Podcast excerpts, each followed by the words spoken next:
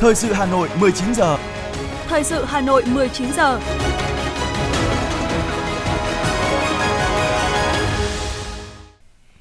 Lê Thông và Thu Thảo xin đồng hành cùng quý vị và các bạn trong chương trình thời sự tối nay, thứ tư ngày 21 tháng 12. Chương trình có những nội dung chính sau đây.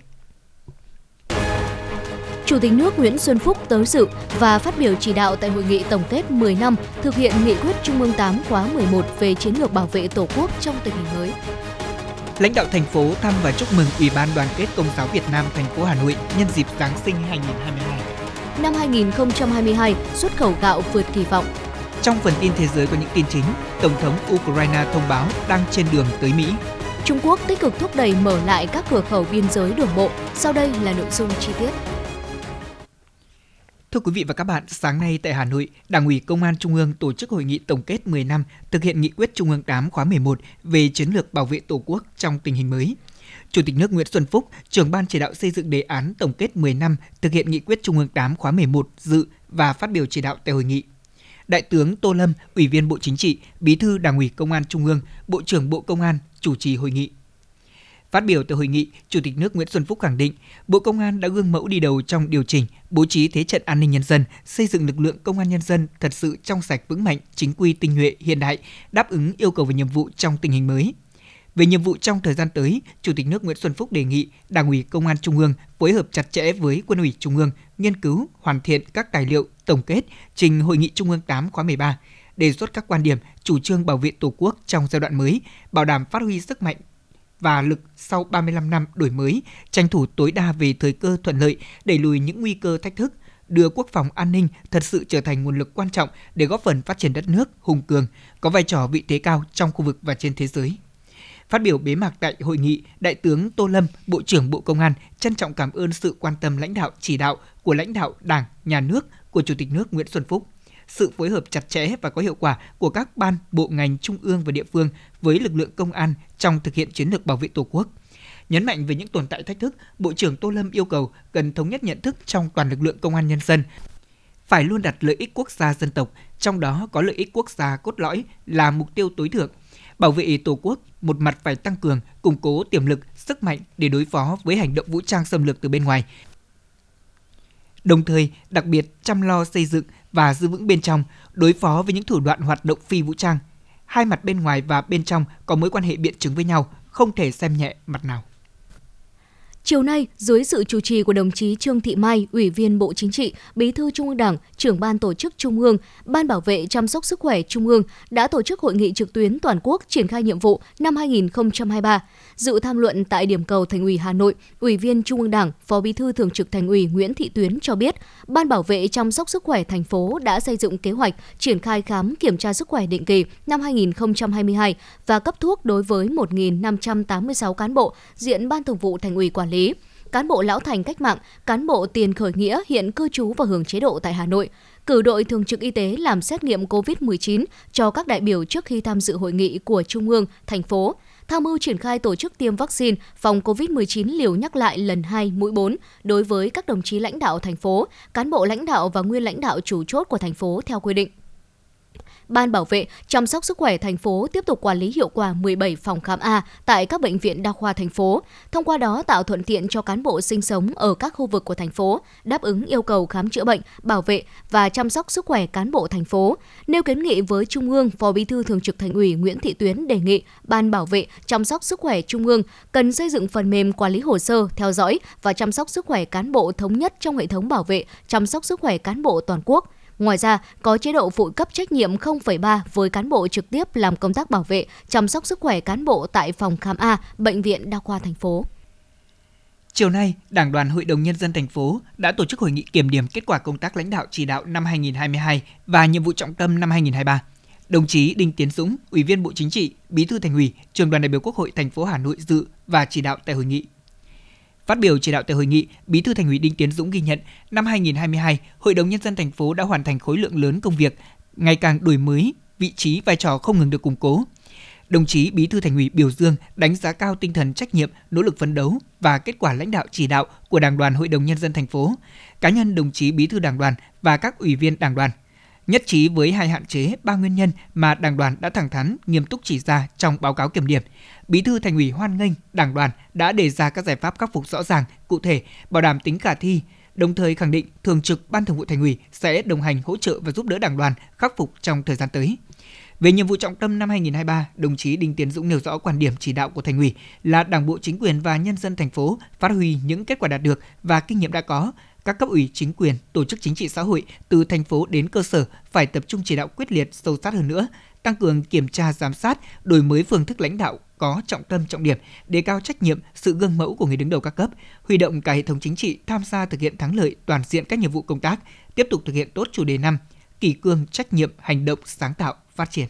Nhân kỷ niệm 78 năm ngày thành lập Quân đội Nhân dân Việt Nam 22 tháng 12, 50 năm chiến thắng Hà Nội Điện Biên Phủ trên không, Chiều nay, Ủy viên Trung ương Đảng, Phó Bí thư Thường trực Thành ủy Nguyễn Thị Tuyến đã đến thăm chúc mừng cán bộ, chiến sĩ Bộ Tư lệnh Thủ đô. Thường trực Thành ủy đã gửi lời chúc mừng tới cán bộ, chiến sĩ Bộ Tư lệnh Thủ đô Hà Nội, đồng thời cảm ơn và trân trọng truyền thống cũng như những đóng góp của các thế hệ cán bộ, chiến sĩ Bộ Tư lệnh Thủ đô qua các thời kỳ. Phó Bí thư Thường trực Thành ủy Nguyễn Thị Tuyến khẳng định, phát huy truyền thống của lực lượng vũ trang thủ đô, trong những năm qua, Bộ Tư lệnh Thủ đô Hà Nội đã tham mưu hiệu quả, giúp thành phố lãnh đạo chỉ đạo thực hiện tốt nhiệm vụ quản lý nhà nước về quốc phòng, quân sự địa phương, nhất là trong việc nâng cao chất lượng công tác tuyển quân hàng năm và trong công tác diễn tập khu vực phòng thủ, đảm bảo sát thực, đúng yêu cầu. Bên cạnh đó, cán bộ chiến sĩ Bộ Tư lệnh Thủ đô còn tích cực tham gia công tác phòng cháy chữa cháy, cứu nạn cứu hộ, phòng chống COVID-19 và giúp đỡ nhân dân khi có thiên tai – Ngoài ra, các lực lượng vũ trang thủ đô đã phối hợp chặt chẽ với công an thành phố trong việc đảm bảo an toàn các sự kiện trọng đại diễn ra trên địa bàn thủ đô. Nhấn mạnh năm 2023 là năm sẽ diễn ra nhiều sự kiện quan trọng của thủ đô và đất nước, Phó Bí thư Thường trực Thành ủy mong muốn cán bộ chiến sĩ Bộ Tư lệnh Thủ đô phát huy những kết quả đạt được và tiếp tục tham mưu, phối hợp thực hiện hiệu quả các giải pháp để đảm bảo tuyệt đối an ninh chính trị, trật tự an toàn xã hội trên địa bàn. Trước mắt là trong dịp Tết Dương lịch và Tết Nguyên đán Quý Mão năm 2023 sắp tới. Nhân dịp lễ Giáng sinh năm 2022, Phó Bí thư Thành ủy Hà Nội Nguyễn Văn Phong đã đến thăm và chúc mừng Ủy ban Đoàn kết Công giáo Việt Nam thành phố Hà Nội.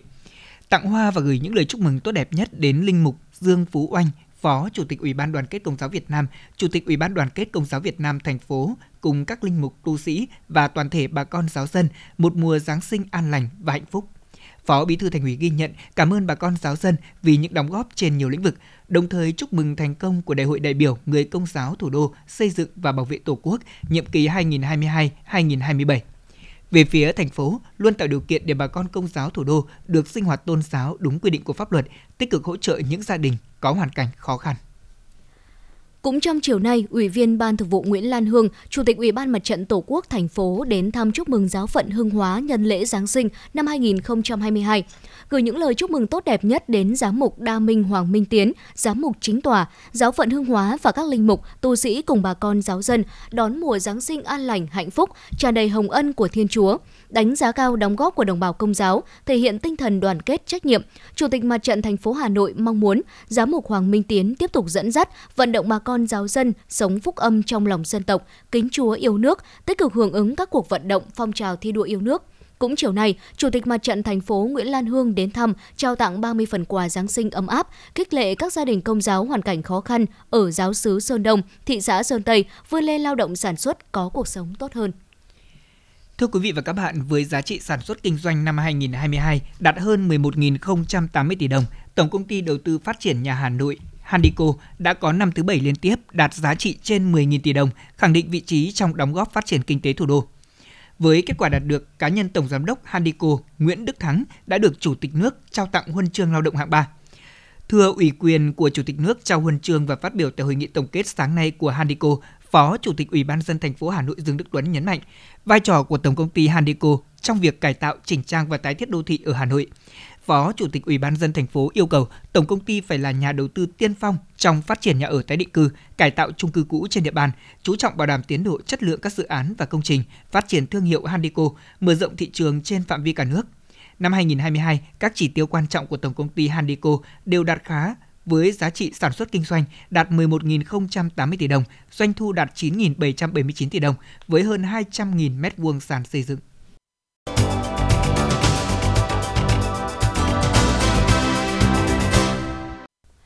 Thưa quý vị và các bạn, sáng nay quận Hoàng Mai đã tổ chức lễ kỷ niệm 50 năm chiến thắng Hà Nội Điện Biên Phủ trên không tháng 12 năm 1972, tháng 12 năm 2022, giao lưu với các nhân chứng lịch sử như Trung tướng Anh hùng lực lượng vũ trang nhân dân Nguyễn Đức Soát, nguyên Phó Tổng tham mưu trưởng Quân đội Nhân dân Việt Nam, nguyên Tư lệnh Quân chủng Phòng không không quân, người bắn hạ 6 máy bay Mỹ và bà Phạm Thị Viễn, nguyên là nữ tự vệ của nhà máy cơ khí Mai Động, người đã tham gia bắn rơi máy bay F-111 của Mỹ, đã chia sẻ về công tác chuẩn bị cho trận đánh B-52. Các nhân chứng khẳng định, trước trận chiến lịch sử này, quân và dân ta hoàn toàn không bị bất ngờ, tất cả đều chung lòng dũng cảm, quyết tâm chiến đấu và chiến thắng vì Tổ quốc. Dịp này, quận Hoàng Mai đã tổ chức tặng 393 xuất quà để tri ân các cựu chiến binh, cựu thanh niên sung phong. Lực lượng tự vệ đã trực tiếp tham gia chiến dịch 12 ngày đêm Hà Nội Điện Biên Phủ trên không. Cũng trong ngày hôm nay, Bệnh viện Bạch Mai, nơi từng là địa chỉ oanh tạc của B-52, khiến 28 nhân viên y tế đã hy sinh, tổ chức lễ gặp mặt và tri ân các nhân chứng lịch sử nhân kỷ niệm 50 năm chiến thắng Hà Nội Điện Biên Phủ trên không 1972-2022. Bày tỏ niềm khâm phục và tự hào về sự dũng cảm, kiên cường và sáng tạo của các thế hệ cha anh, Phó giáo sư tiến sĩ Đào Xuân Cơ, Giám đốc Bệnh viện Bạch Mai chia sẻ, 50 năm đi qua, lịch sử đã sang trang mới, lớp lớp các thế hệ cán bộ của Bệnh viện Bạch Mai đã xây dựng bệnh viện từ đổ nát trong chiến tranh trở thành bệnh viện đa khoa hoàn chỉnh hạng đặc biệt dẫn đầu cả nước với quy mô 3.200 giường kế hoạch. Dịp này, Tổng Liên đoàn Lao động Việt Nam đã tặng cán bộ nhân viên y tế của Bệnh viện Bạch Mai là nhân chứng lịch sử trong trận chiến Hà Nội Điện Biên Phủ trên không tháng 12 năm 1972, số tiền 288 triệu đồng. Thưa quý vị và các bạn, kỷ yếu của Bệnh viện Bạch Mai ghi lại, sau nhiều cơ sở y tế ở các địa phương, Bệnh viện Bạch Mai, một trung tâm y tế và y học lớn nhất miền Bắc, trở thành mục tiêu tấn công của giặc Mỹ. Trong ngày 19 tháng 12, đúng 12 giờ 5 phút, máy bay Mỹ đã ném 4 quả bom phá vào bệnh viện Bạch Mai.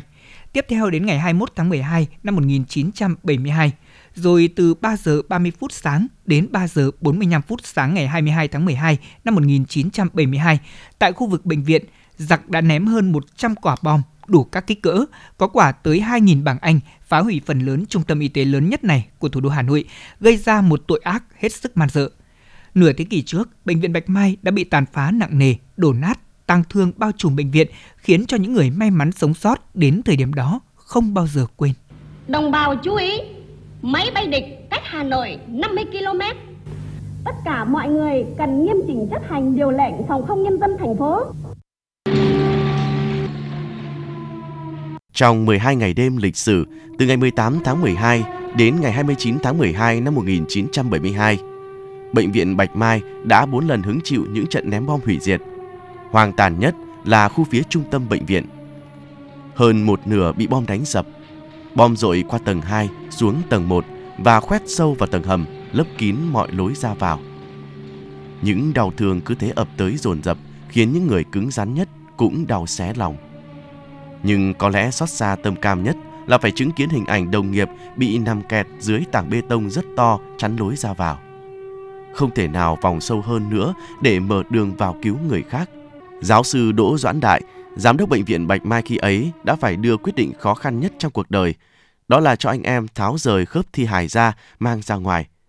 Là bác sĩ trẻ của khoa ngoại bệnh viện Bạch Mai khi ấy, bác sĩ Nguyễn Bá Kinh được giao nhiệm vụ đặc biệt này.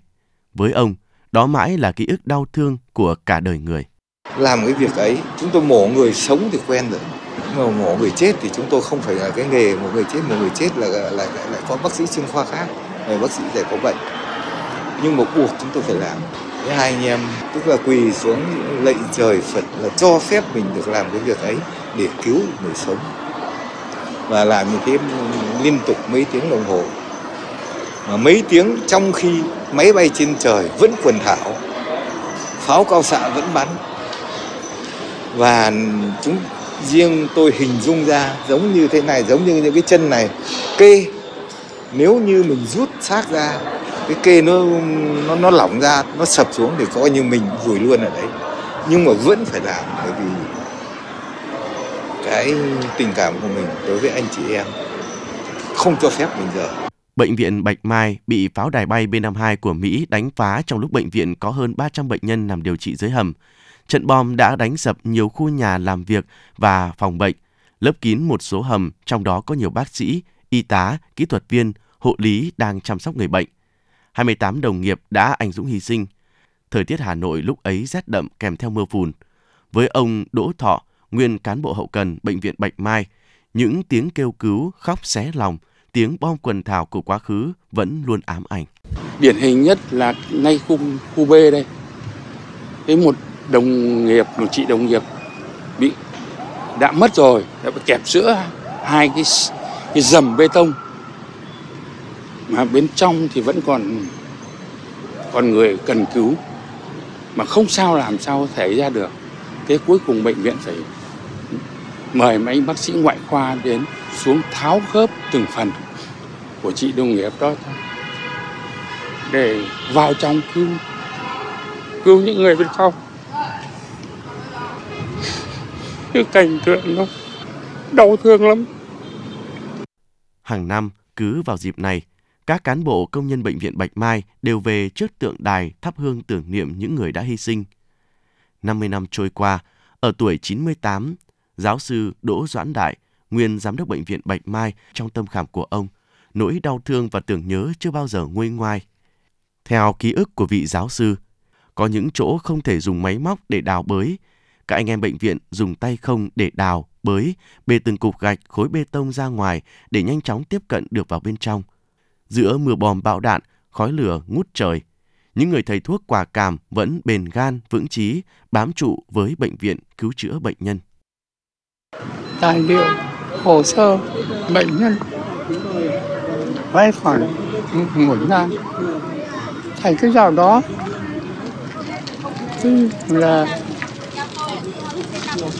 đồng chí tố chứ lúc đó là thủ tướng thường trực nói là canh phải đi đi, nó sẽ còn ném nữa. Chứ ở đây không yên đâu. Thế nhưng mà chúng tôi họp đặc quyền mà đảng ủy chúng tôi thì là không thể đi được. Hay còn bao nhiêu nạn nhân ở lại, hay còn bao nhiêu việc phải làm rồi là không có thể tiếp tục nếu mà có những nạn nhân tham đến thì mình cũng phải làm cho nó đầy đủ để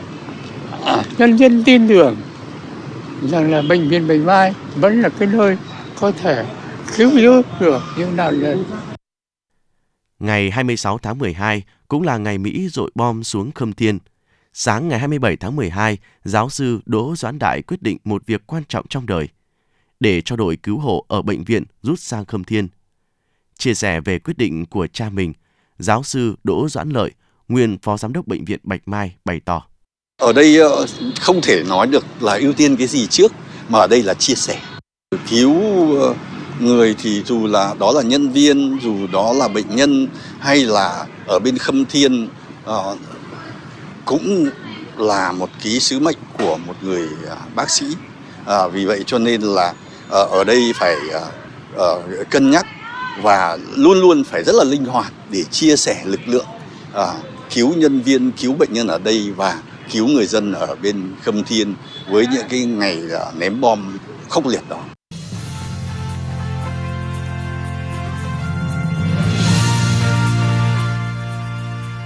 Sự kiện Mỹ ném bom xuống bệnh viện Bạch Mai làm rung chuyển cả thế giới lúc đó. Phong trào biểu tình phản đối Mỹ ủng hộ Việt Nam diễn ra khắp nơi. Năm 1972, Thủ tướng Thụy Điển Olof Palme đã tình nguyện xuống đường biểu tình phản đối chiến tranh của Mỹ đối với nhân dân Việt Nam, đồng thời vận động nhân dân Thụy Điển hãy cùng với chính phủ Thụy Điển quyên góp tiền của để giúp đỡ nhân dân Việt Nam xây dựng lại bệnh viện Bạch Mai. Toàn hệ thống bệnh viện phía Nam như bệnh viện Trợ Rẫy đã điện động viên và hỗ trợ cho bệnh viện Bạch Mai. Nửa thế kỷ đã trôi qua, giáo sư Đỗ Doãn Đại vẫn lưu giữ vùng ký ức đau buồn. Tới nay, niềm an ủi lớn của ông là bệnh viện Bạch Mai đã được xây dựng lại đàng hoàng hơn, to đẹp hơn và nhất là đã có những người thầy thuốc giỏi, có tâm với nghề và gắn bó với bệnh viện như lời ông từng thay mặt người sống hứa trước vong linh những người nằm xuống trong ngày đau thương đó.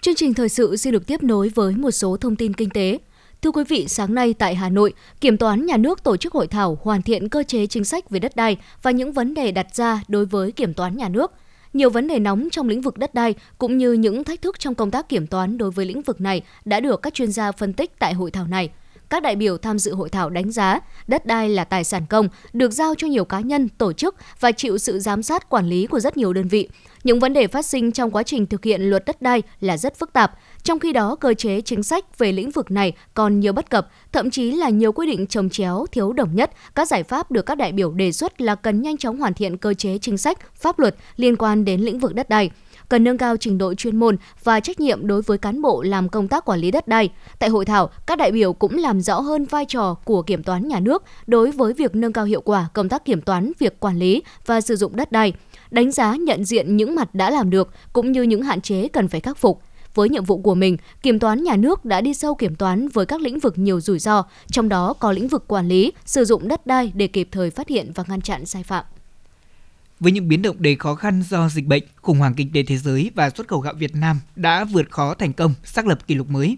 Theo Bộ Nông nghiệp Phát triển nông thôn dự kiến năm 2022, xuất khẩu gạo đạt 7 triệu tấn, trị giá gần 4 tỷ đô la Mỹ. Đây là kết quả đầy ấn tượng bởi trong bối cảnh thị trường có nhiều biến động và gạo tiếp tục là mặt hàng tỷ đô của nông sản Việt Nam. Theo số liệu của Bộ Nông nghiệp Phát triển nông thôn, trong 11 tháng của năm 2022, lượng gạo xuất khẩu của cả nước đã đạt hơn 6,68 triệu tấn, tương đương hơn 3,24 tỷ đô la Mỹ, tăng 16% về khối lượng, tăng 6,7% về kim ngạch so với 11 tháng về thị trường, 11 tháng vừa qua, Philippines vẫn đứng đầu về tiêu thụ gạo của Việt Nam, chiếm 44,9% trong tổng lượng và 42,9% trong tổng kim ngạch cho gạo xuất khẩu của cả nước, tăng 30% về lượng, 18% về kim ngạch so với cùng kỳ năm trước. Hôm nay là thời điểm điều chỉnh giá xăng dầu theo chu kỳ của Liên Bộ Tài chính Công Thương. Trong kỳ điều hành này, giá xăng dầu tiếp tục đồng loạt giảm, dù mức giảm chỉ ở mức nhẹ. Cụ thể, giá xăng E5 RON92 giảm 371 đồng một lít, xăng RON953 giảm 493 đồng một lít, dầu diesel 0.05S giảm 69 đồng một lít, dầu hỏa giảm 65 đồng một lít và dầu ma rút 180 CST 3.5S giảm 153 đồng trên kg. Cũng trong kỳ điều hành này, nhà điều hành thực hiện trích lập quỹ BOG đối với xăng E5 RON92 ở mức 300 đồng một lít, xăng RON95 ở mức 400 đồng một lít, dầu diesel ở mức 800 đồng một lít, dầu hỏa ở mức 500 đồng một lít, dầu ma rút ở mức 500 đồng một kg. Trong khi đó là không chi quỹ BOG đối với các loại xăng dầu. Thưa quý vị và các bạn, những ngày này, không khí tại làng So, xã Tân Hòa, huyện Quốc Oai, thành phố Hà Nội sôi động hơn khi mọi người mọi nhà đang tất bật với công việc sản xuất, chế biến miến xong để phục vụ thị trường Tết Nguyên đán đang cận kề. Người dân làng So không nhớ rõ nghề làm miến có từ khi nào, chỉ biết rằng đây là nghề truyền thống mà ông cha để lại. Theo các cụ trong làng, tên gọi miến làng So gắn liền với ngôi đình So, một trong những ngôi đình cổ kính nổi tiếng của địa phương – Làng So được bao quanh bởi bốn ngọn núi, Long Ly, Quỳ Phượng, phủ kín cây xanh, thiên nhiên ban tặng nguồn mạch nước giếng, vừa trong, vừa ngọt. Đó cũng chính là một trong những yếu tố quan trọng tạo nên độ trắng trong hương vị rất riêng của sản phẩm miến nơi này. Thương hiệu miến rong làng So đã trở thành đặc sản nổi tiếng khắp cả nước. Miến So được làm 100% từ bột của củ rong riêng. Để làm được một mẻ miến, người làm nghề phải thực hiện ít nhất 3 khâu từ thau rửa bột, ngâm bột rồi mới đến tráng và phơi bánh. Theo những người làm nghề, hương vị đặc trưng trong miến làng so được tạo nên một phần là nhờ bí quyết truyền thống. Nhưng một phần có lẽ do được thiên nhiên ưu đãi cho nguồn nước giếng vừa trong vừa ngọt. Nhiều gia đình nhờ làm nghề đã trở nên khấm khá, nhà cửa khang trang và mua sắm thêm nhiều máy móc, phương tiện phục vụ sản xuất –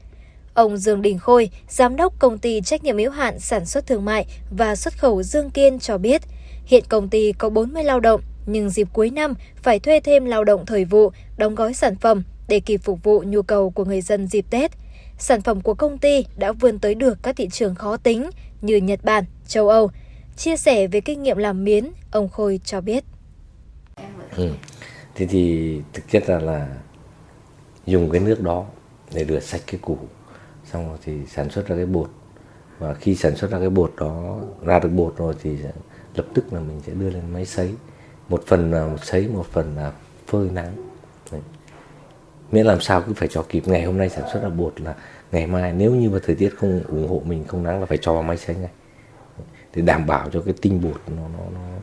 nó phải được còn cái độ thơm này. Nó không bị chua, nó không bị thiêu ấy. Thì khi mình sản xuất ra sợi miến, nó rất là ngon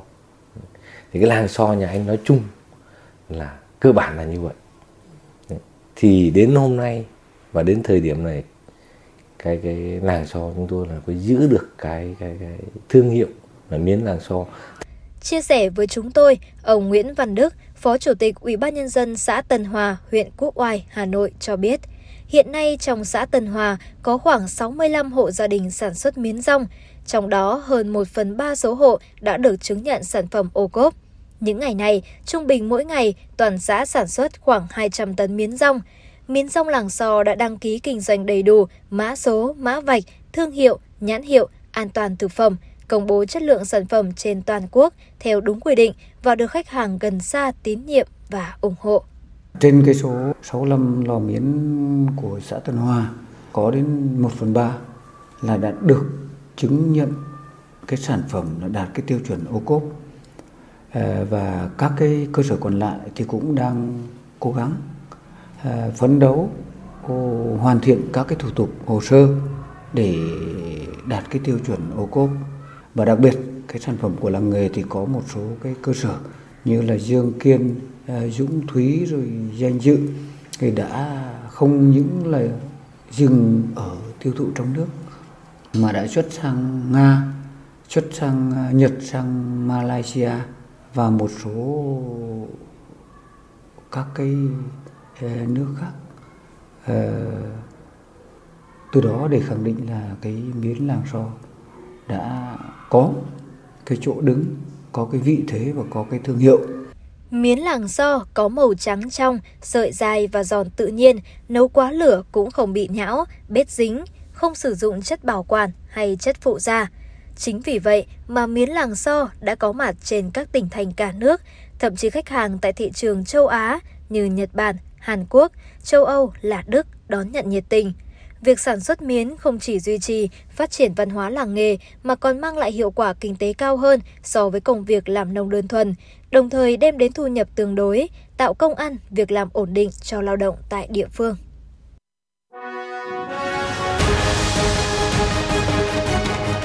Thời sự Hà Nội, nhanh, chính xác, tương tác cao. Thời sự Hà Nội, nhanh, chính xác, tương tác cao.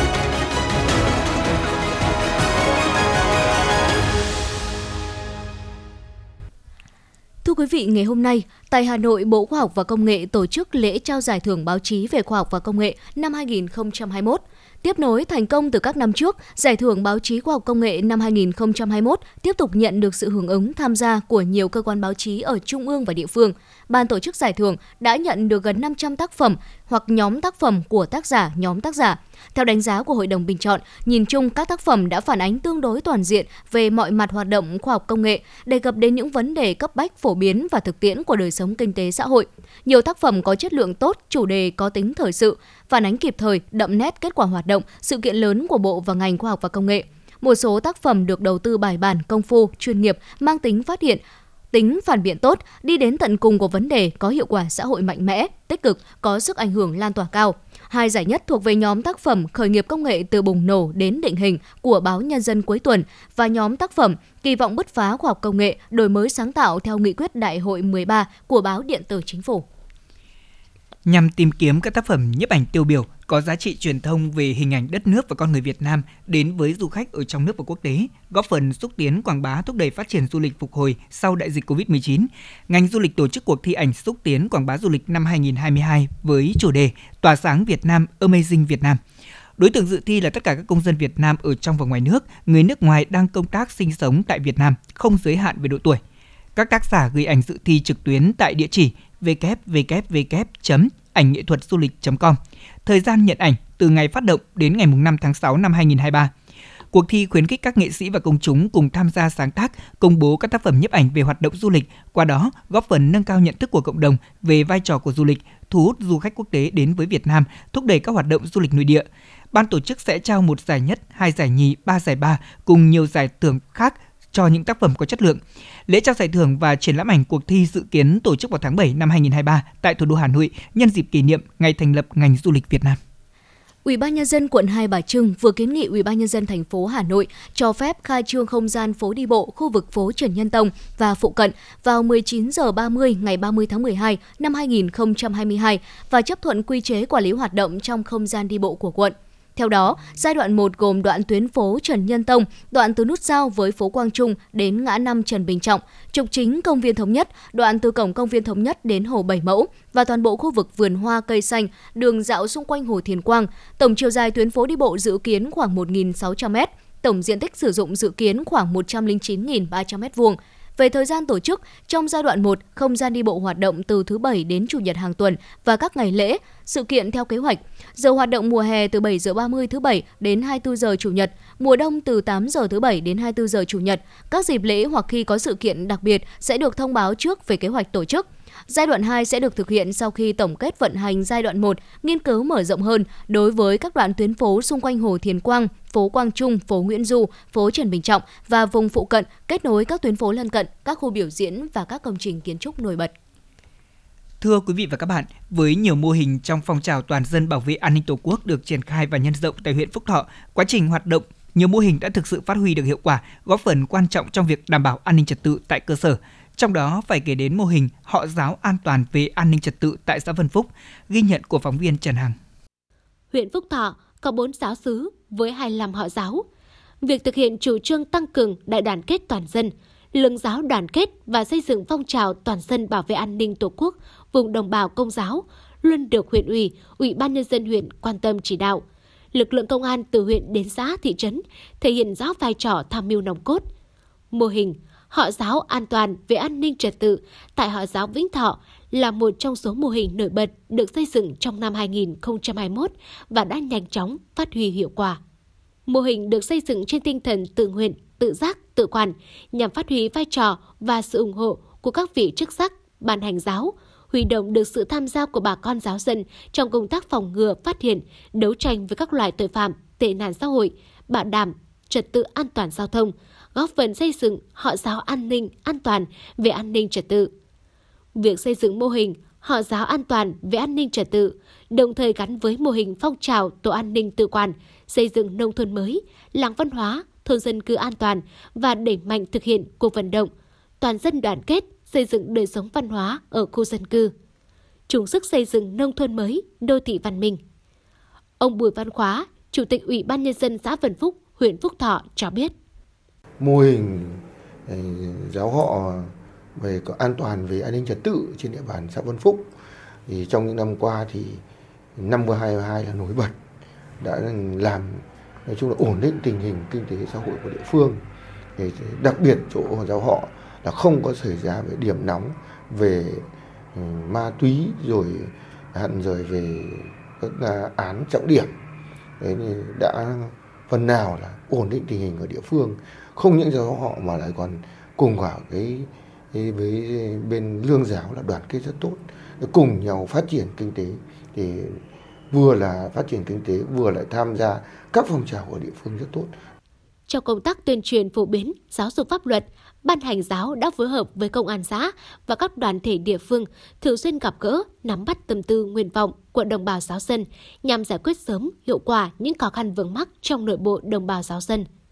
Tuyên truyền vận động không để kẻ xấu lôi kéo vào những hoạt động sai trái, phổ biến phương thức thủ đoạn của các loại tội phạm, đặc biệt là các loại tội phạm về lừa đảo qua mạng Internet. Bên cạnh đó, Ban hành giáo họ giáo Vĩnh Thọ phối hợp với Ủy ban Mặt trận Tổ quốc và các tổ chức đoàn thể của xã và thôn dân cư, triển khai nhiều hoạt động thiết thực trong đảm bảo an ninh trật tự. Phối hợp tiếp nhận các thông tin, phản ánh kiến nghị, tin báo về an ninh trật tự, giữ gìn đoàn kết ngõ xóm. Trung tá Dương Long Anh, trưởng công an xã Vân Phúc, huyện Phúc Thọ cho biết. Thì ngay sau khi mà triển khai xong cái mô hình nhỏ giáo đi vào hoạt động thì ban biên ban hành giáo cũng rất là là, là nhiệt tình và trách nhiệm. Thế họ cũng thành lập các tổ phối hợp cùng lực lượng công an tiến hành về công tác đảm bảo an ninh trật tự, tuần tra kiểm soát. À, nhất là đặc biệt là trong hai năm vừa rồi liên quan đến tình hình chống dịch Covid thì bà, bà bản thân bà con giáo dân cũng qua cái ban hành giáo mà qua cái mô hình này thì cũng nhân rộng tới tất cả các cái bà con giáo dân. Thứ nhất là chấp hành theo cái chủ trương của của nhà nước mình về công tác phòng chống dịch. Cái thứ hai liên quan đến đảm bảo về an ninh trật tự trong địa bàn thì ừ, bà con giáo dân cũng rất là chấp hành.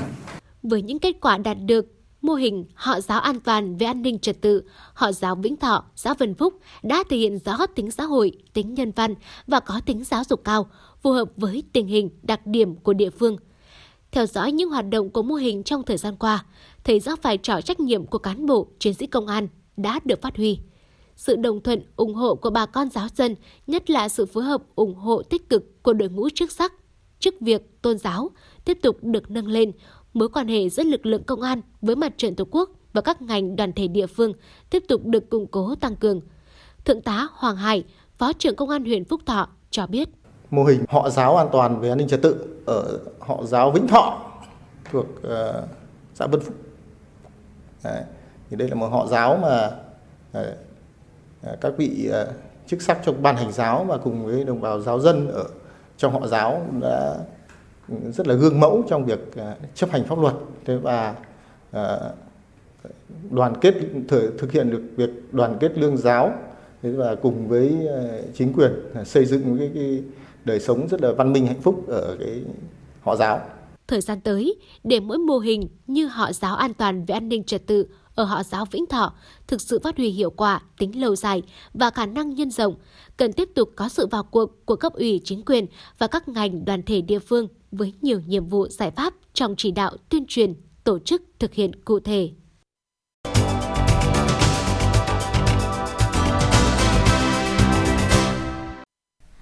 Thưa quý vị và các bạn, trong ba nội dung lớn của Hội thảo Văn hóa 2022 về thể chế, chính sách và nguồn lực để phát triển văn hóa, thì nội dung thứ ba là vấn đề được nhiều đại biểu đề cập khi nhắc đến những khó khăn bất cập diễn ra trong thực tế. Không phải chính sách nào về văn hóa của chúng ta cũng có lỗ hổng, thậm chí là có những chính sách đã được hoàn thiện đầy đủ. Tuy nhiên, do thiếu nguồn lực triển khai mà chúng ta không thể đạt được hiệu quả như mong muốn. Đây cũng là nội dung chủ đạo được các đại biểu trao đổi thẳng thắn trong phiên thảo luận bàn tròn buổi chiều tại Hội nghị Văn hóa 2022, phản ánh của phóng viên Như Hoa. Để đáp ứng các yêu cầu phát triển đất nước trong tình hình mới hiện nay, thì một trong những yêu cầu bức thiết được đặt ra là cần sớm hoàn thiện thể chế, chính sách về văn hóa để khơi thông được nguồn lực to lớn cho phát triển văn hóa. 9.466 tỷ đồng vốn ngân sách trung ương từ nguồn đầu tư trung hạn giai đoạn này cho phát triển văn hóa, gấp 2,26 lần so với kế hoạch đầu tư công trung hạn giai đoạn 2016-2020. Cùng với đó, tại Hội nghị Văn hóa Toàn quốc năm 2021, Chính phủ đã có tờ trình Ủy ban Thường vụ Quốc hội bổ sung 2.728 tỷ đồng để đầu tư một số công trình văn hóa, chưa kể hàng nghìn tỷ đồng từ nguồn đầu tư của Mặt trận Tổ quốc cho phát triển văn hóa. Những con số nghe qua thì có thể là lớn, nhưng để đạt được mục tiêu phát triển văn hóa như định hướng của Đảng thì chưa thể coi là đủ. Thứ trưởng Bộ Kế hoạch Đầu tư Trần Duy Đông cho biết. À, tính tổng lại thì chúng tôi thấy là à, giai đoạn trung hạn 21-25 thì chúng ta đầu tư phát triển khoảng 66.500 tỷ và tính trên cái tổng số là 2 triệu 8.750 tỷ của vốn ờ, ngân sách đầu tư đấy giai đoạn 25 thì chiếm khoảng 2%. Tính toán như vậy thì chúng tôi thấy là cũng cơ bản đáp ứng được theo cái chiến lược phát triển văn hóa của chúng ta đến năm 2030, à, tức là chiếm khoảng 2% tổng chi đầu tư. Trong các tham luận tại hội thảo, nguồn lực để phát triển văn hóa được xác định bao gồm cả nguồn lực nhà nước và nguồn lực xã hội. Trong giai đoạn hiện nay, việc huy động nguồn lực xã hội hóa đang là xu thế bởi chỉ khi huy động được nguồn lực xã hội hóa thì chúng ta mới có thể giảm gánh nặng cho ngân sách nhà nước cũng như thúc đẩy được hiệu quả đầu tư. Thứ trưởng Bộ Văn hóa, Thể thao và Du lịch Tạ Quang Đông cho biết. Bộ Văn hóa Thể thao Du lịch cũng rất là cổ vũ và khuyến khích uh, các cái hình thức kết hợp uh, tư nhân uh, và các cái công ty để chúng ta có cái sự đấu giá uh, và mang hiến tặng các cái cổ vật này cho các cái bảo tàng hoặc di tích. Như anh Hải đã nói là cái uh, xe kéo của bà Hoàng Thái Hậu Tử Minh thế rồi uh, cái uh, mũ đại thần và cái bộ áo Nhật Bình. Thì năm 2022 chúng ta cũng đã hồi hương được uh, những cái việc này. Ờ, và tiếp tới thì ờ, trong cái ờ, sửa đổi luật di sản tiếp sau đây thì ở trong đó thì cũng đã đề cập đến các cái vấn đề về cơ chế chính sách về ưu đại thuế để làm sao chúng ta huy động được tất cả các nguồn lực xã hội và trong cái việc mà chúng ta mang lại hồi hương những cái cổ vật có giá trị. Không chỉ khó khăn về nguồn lực tài chính, nền văn hóa của nước ta còn phải đối mặt với những khó khăn về nguồn lực con người. Thiếu người để quản lý văn hóa, thiếu người sáng tạo văn hóa, thiếu nhận thức, thiếu ý thức trong việc bảo vệ, giữ gìn, phát huy giá trị văn hóa chính là những nguyên nhân khiến văn hóa Việt Nam đối mặt với hiện trạng sứt mẻ. nhà văn Hoàng Việt, Hội Nhà văn Việt Nam nêu ý kiến. Hôm nay sáng nay thì chúng tôi cũng rất là uh, chia sẻ với cả cái uh, một vài cái ý ở trong cái đề dẫn của đồng chí Nguyễn Xuân Thắng. Đồng chí nói rằng ấy là phải tập trung vào con người. Đấy, tập trung vào con người là hoàn toàn đúng đó. Thế bởi vì là con người thì không những là chủ thể văn hóa mà còn người là sáng tạo ra văn hóa. Cái điều đó ở trong văn học ấy, nó còn rõ ràng hơn bởi cái tính đặc thù và cái tính cá thể của cái người sáng tác tác phẩm văn học. Chúng tôi thường nói với nhau ấy là nếu như mà Nguyễn Du mà không viết chuyện Kiều ấy, thì đơn giản là trong kho tàng văn học và trong cái văn hóa chúng ta sẽ không có chuyện Kiều, chứ không thể là có một người nào khác viết chuyện Kiều thay Nguyễn Du được. Đấy. Chính vì vậy mà đầu tư cho con người tìm kiếm được những cái tài năng à, chăm sóc hỗ trợ để nó nở rực rỡ kết tinh thành tác phẩm thì đấy là một yếu tố rất quan trọng. Với thời gian hạn hẹp, các đại biểu cũng khó để có thể đề cập hết những bất cập và thách thức về nguồn nhân lực trong phát triển văn hóa. Tuy nhiên, những ý kiến được đưa ra trong phiên thảo luận bàn tròn đều là những vấn đề nóng đang diễn ra trong thực tế và có thể thông qua những ý kiến xác đáng được đưa ra, chúng ta sẽ tìm được những giải pháp để khắc phục những bất cập phát sinh phù hợp với diễn tiến của thực tế. Và điều quan trọng hơn cả là khơi thông được nguồn lực đầu tư cho những giai đoạn tiếp theo của chiến lược phát triển văn hóa.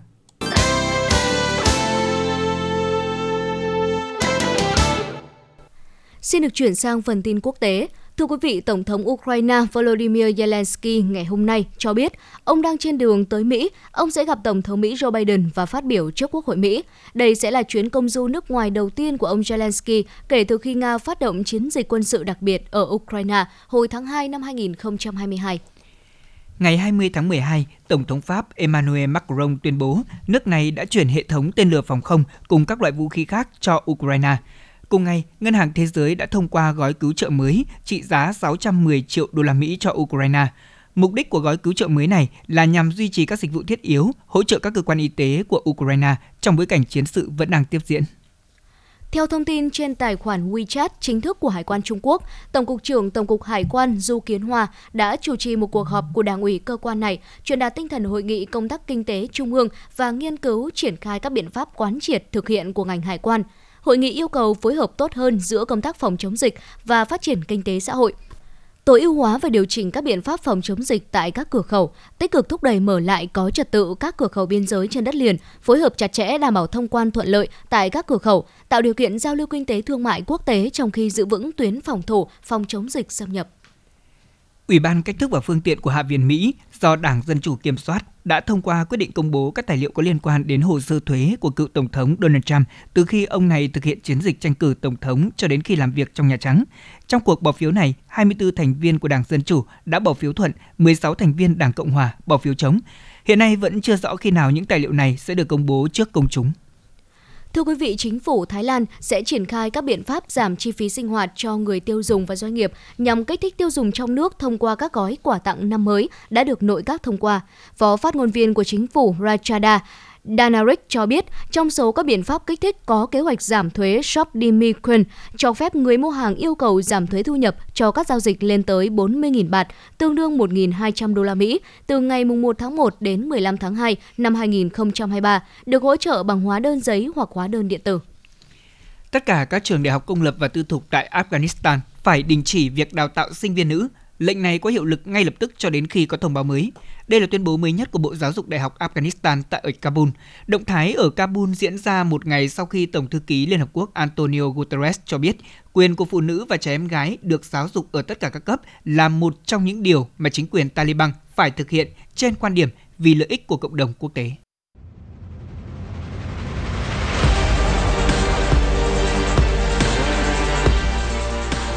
Bản tin thể thao Bản tin thể thao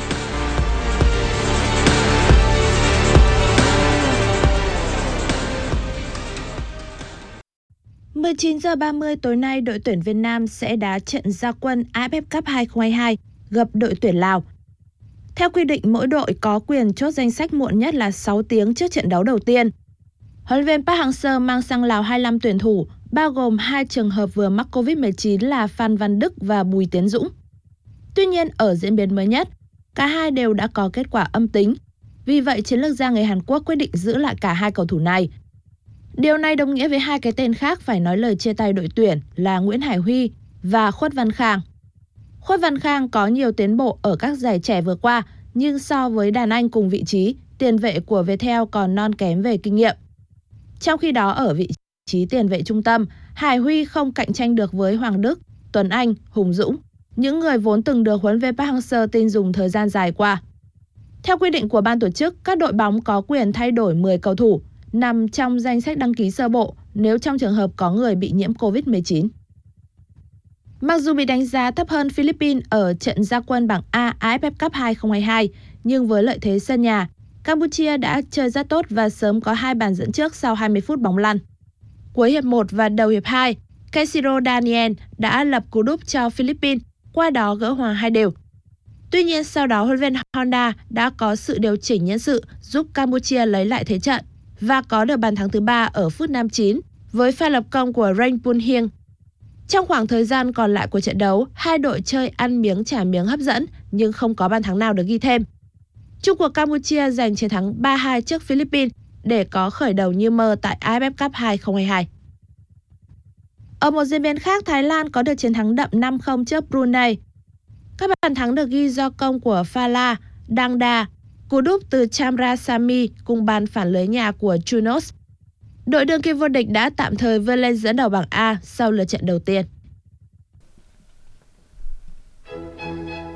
Dự báo thời tiết vùng châu thổ sông Hồng và khu vực Hà Nội đêm nay và ngày mai 22 tháng 12 năm 2022. Vùng Đồng bằng Bắc Bộ đêm không mưa ngày nắng, nhiệt độ từ 12 đến 24 độ C.